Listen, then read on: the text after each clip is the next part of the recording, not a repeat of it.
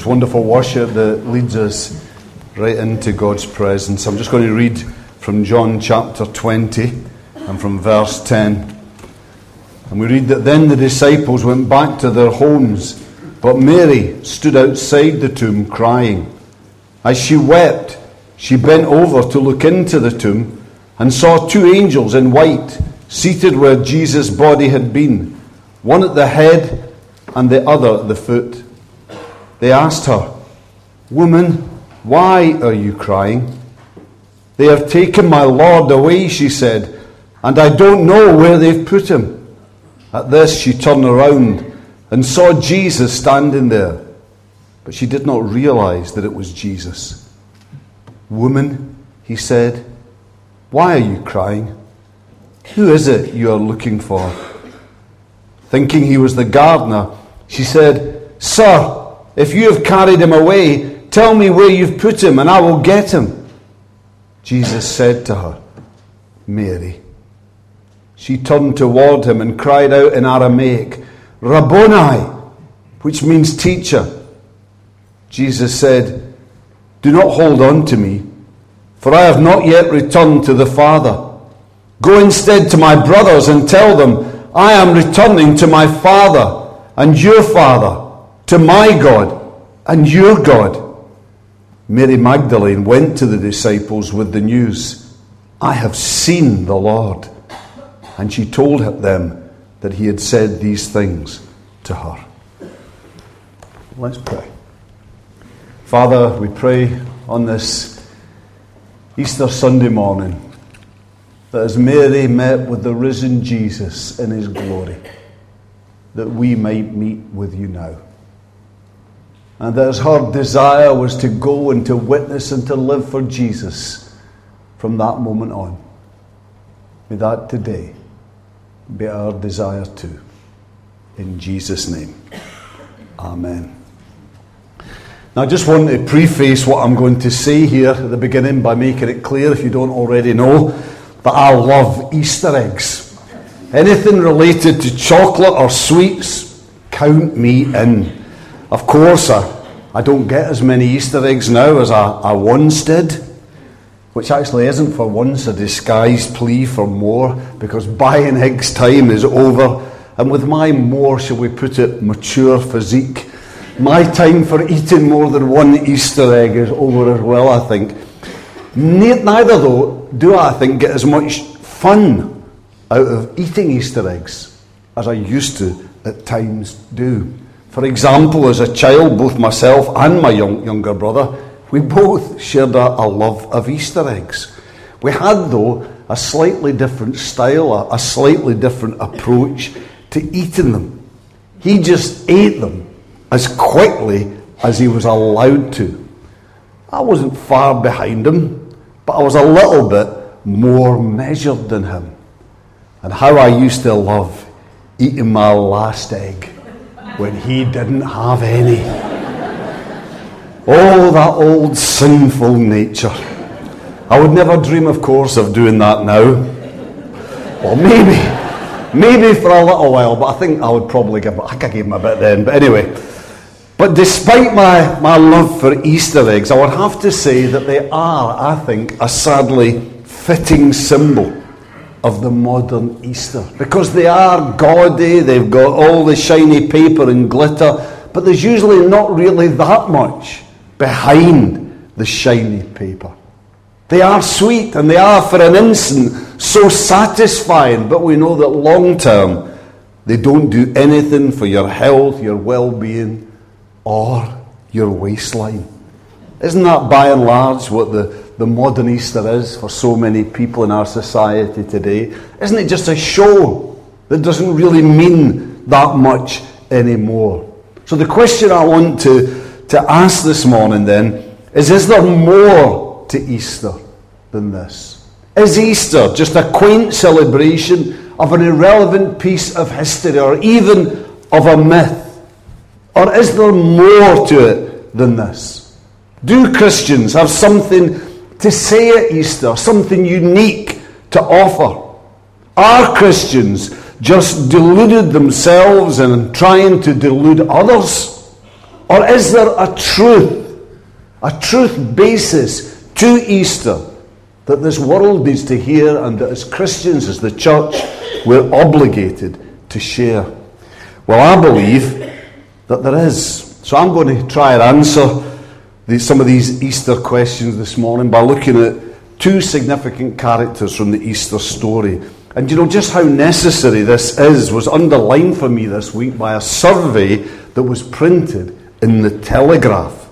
And that is, it must be true, of course, because it was in the Telegraph, and that is that, that nearly 25% of people who identify as Christians do not believe that Jesus rose from the dead. And I think a slightly more encouraging figure is that among Christians who regularly go to church, 57% believe completely in the resurrection. Now, interestingly, 9% of non religious people believe in the resurrection. Does all that confuse you? I'll tell you, it certainly confuses me. So there are questions then that need to be answered. There's thinking that needs at least to be challenged. So let's begin then by looking at Jesus. I mean, where else can we begin? And let's just ask two questions of Jesus to see if the resurrection is believable. To see if we can just begin to understand it better. So, first then, can we believe it? Can we really believe that Jesus actually rose from the dead?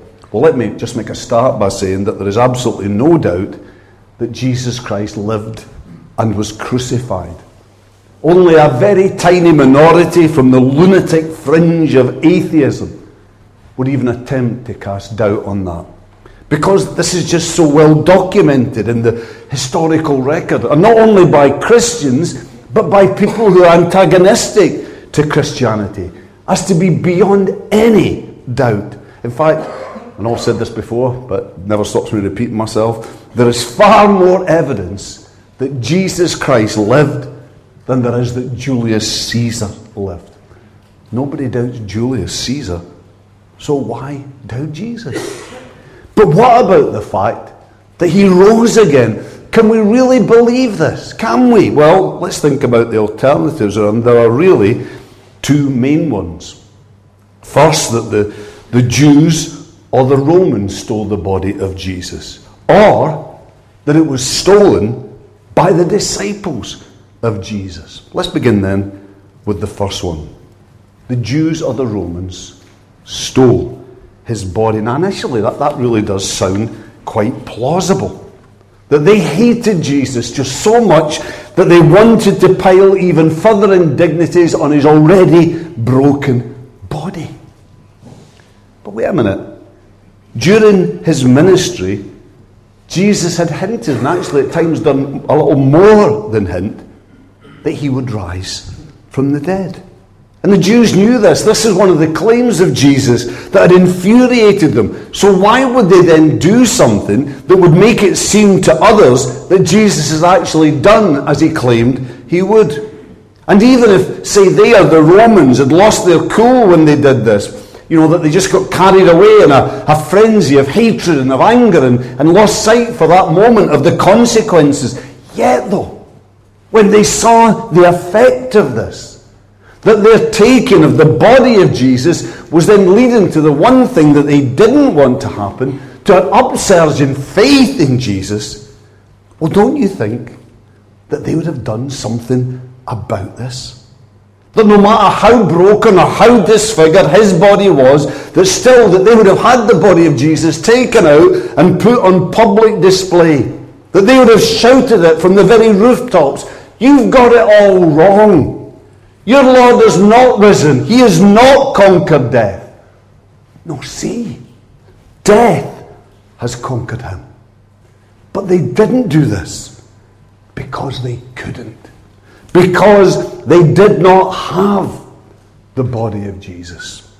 So then maybe the disciples of Jesus stole his body away. Well, apart from the fact that this would have been incredibly difficult, guarded as his body was by, by Roman soldiers with a huge stone blocking the only way in or out, apart from this, The question here has to be asked and answered that these first disciples suffered tremendously.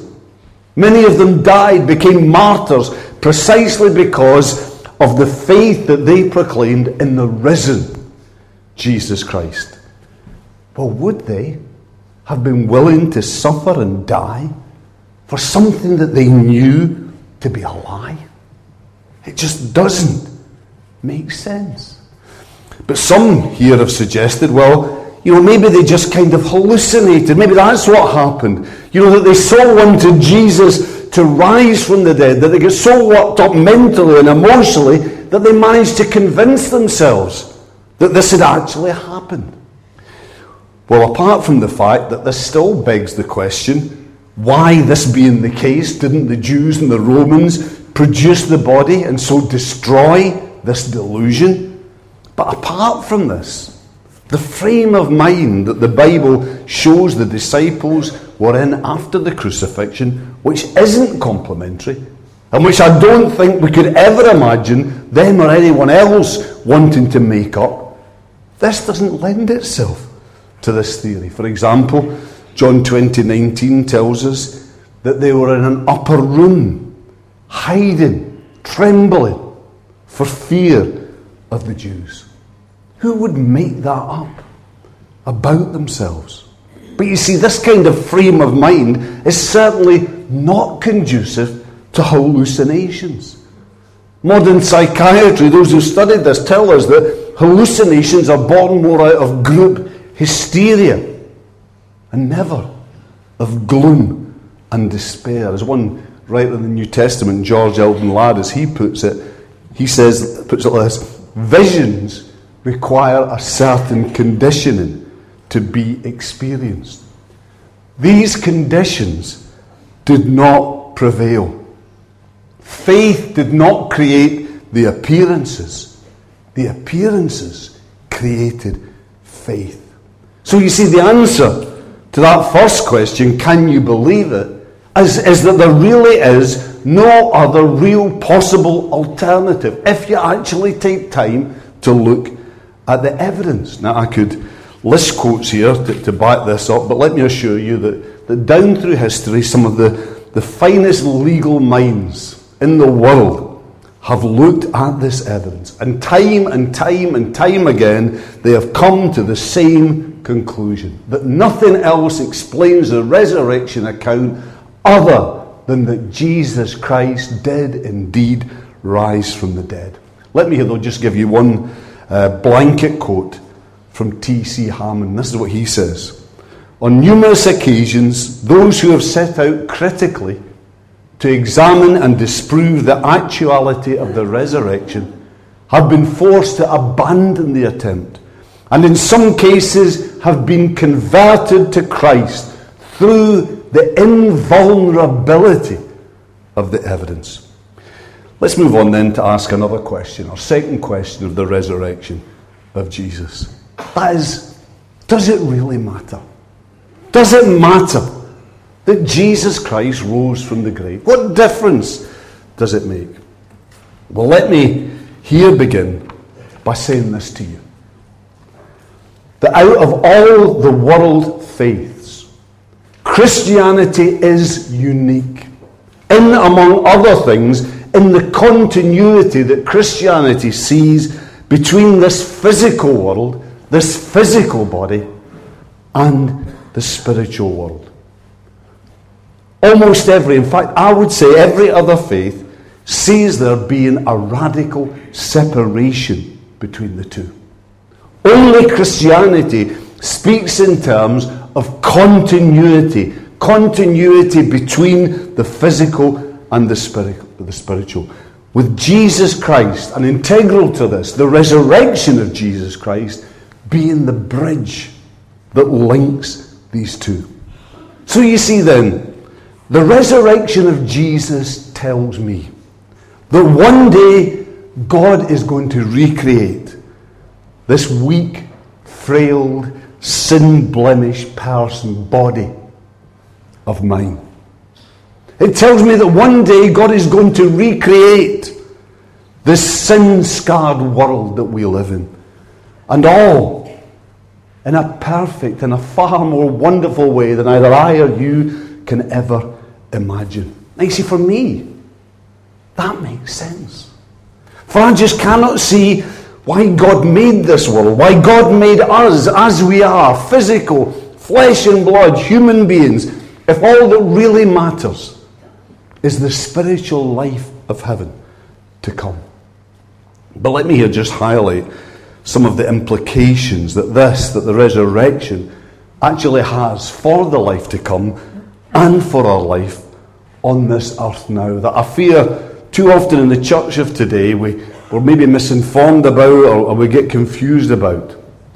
And that is first, that the common perception too often seems to be that, that when we die, we go to heaven.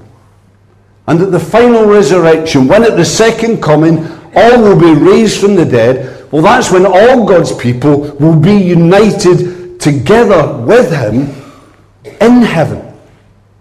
That's the common perception. Now, what this can then breed is, is a sense that it's the spiritual alone that really matters. That our our physical existence, that, that our bodies, in fact, are at best to be viewed with suspicion. And that this created world, well, you know, it's not something that as Christians we should really worry all that much about. As what really matters for us is heaven. That's what we should be focused on. Our final and ultimate destiny. Now, what I want to suggest to you is that within that, that position, we find a mixture of truths, half truths, and at times I would suggest unright untruths that I've got a lot more to do at times with the influence of this world's philosophies on Christianity than an actual true biblical Christianity itself. If you see what the Bible actually seems to teach, is that paradise, that heaven, is a place of joy of rest, of refreshment, until the day of resurrection. When then, with our new transformed bodies, we will take our place in and we will enjoy a new and recreated heaven and earth. Just listen to what Revelation 21 says of that day. Then I saw a new heaven and a new earth. For the first heaven and the first earth had passed away, and there was no longer any sea, any separation. I saw the holy city, the new Jerusalem, coming down out of heaven from God, prepared as a bride dressed for her husband. And I heard a loud voice from heaven saying, Now the dwelling of God is with men, and he will live with them. They will be his people, and God himself will be with them and be their God. He will wipe every tear from their eyes. There will be no more death, or mourning, or crying, or pain, for the old order of things has passed away. And you see, this does have implications for our life in this world, in the here and now, our life on this earth. For in creation, mankind was called to steward God's world. We were called to, to take responsibility for this world and all the creatures that are in it, to look after it, to care for it. And at the resurrection, this world, I believe, is not going to be done away with. It's not going to be obliterated. No, it's going to be recreated. And so our responsibility for it then is underlined. So you see the attitude that you sometimes seem to find among some Christians that this world doesn't really matter to God. For one day, this material world is basically going to be kind of ripped up and thrown away. So it, it needn't really matter to us. We need not bother about things like the environment. We can exploit and abuse this physical world, which one day is going to be no more. That kind of thinking and understanding and attitude is, I think, profoundly unbiblical. It is unbiblical. I mean, what does the Lord's Prayer actually say? Thy kingdom come, Thy will be done on earth as it is in heaven. Now, a fascinating book that's got a fair bit to say on this subject. I don't agree with all of it, but it's a fantastic book. Is Surprised by Hope by Tom Wright, formerly the Bishop of St Andrews, now a professor at St Andrews. But it's a, it's a great book, easy to read, I think. So the resurrection of Jesus then does matter because it makes sense of this world we live in. But far more than that, the resurrection matters because it makes sense of Jesus, of the totality of who Jesus is. I mean, Jesus said, Mark 10 45, that as the Son of Man, he came not to be served, but to serve and to give his life as a ransom for many. That he did on the cross, when as the sinless Son of God, he died in our place. He paid the penalty of our sin. But you see, Jesus also said, Mark 10:34 that 3 days later he would rise again. And he also said as I've touched on already that at the end of time he would return to this earth to take his people to himself. Mark 13:26 At that time men will see the son of man coming in clouds with great power and glory. And you see the church on account of all this, on account of Christ's resurrection from the dead and his death on the cross, the church taught that Jesus Christ is Lord. Lord over sin, Lord over Satan, Lord over death.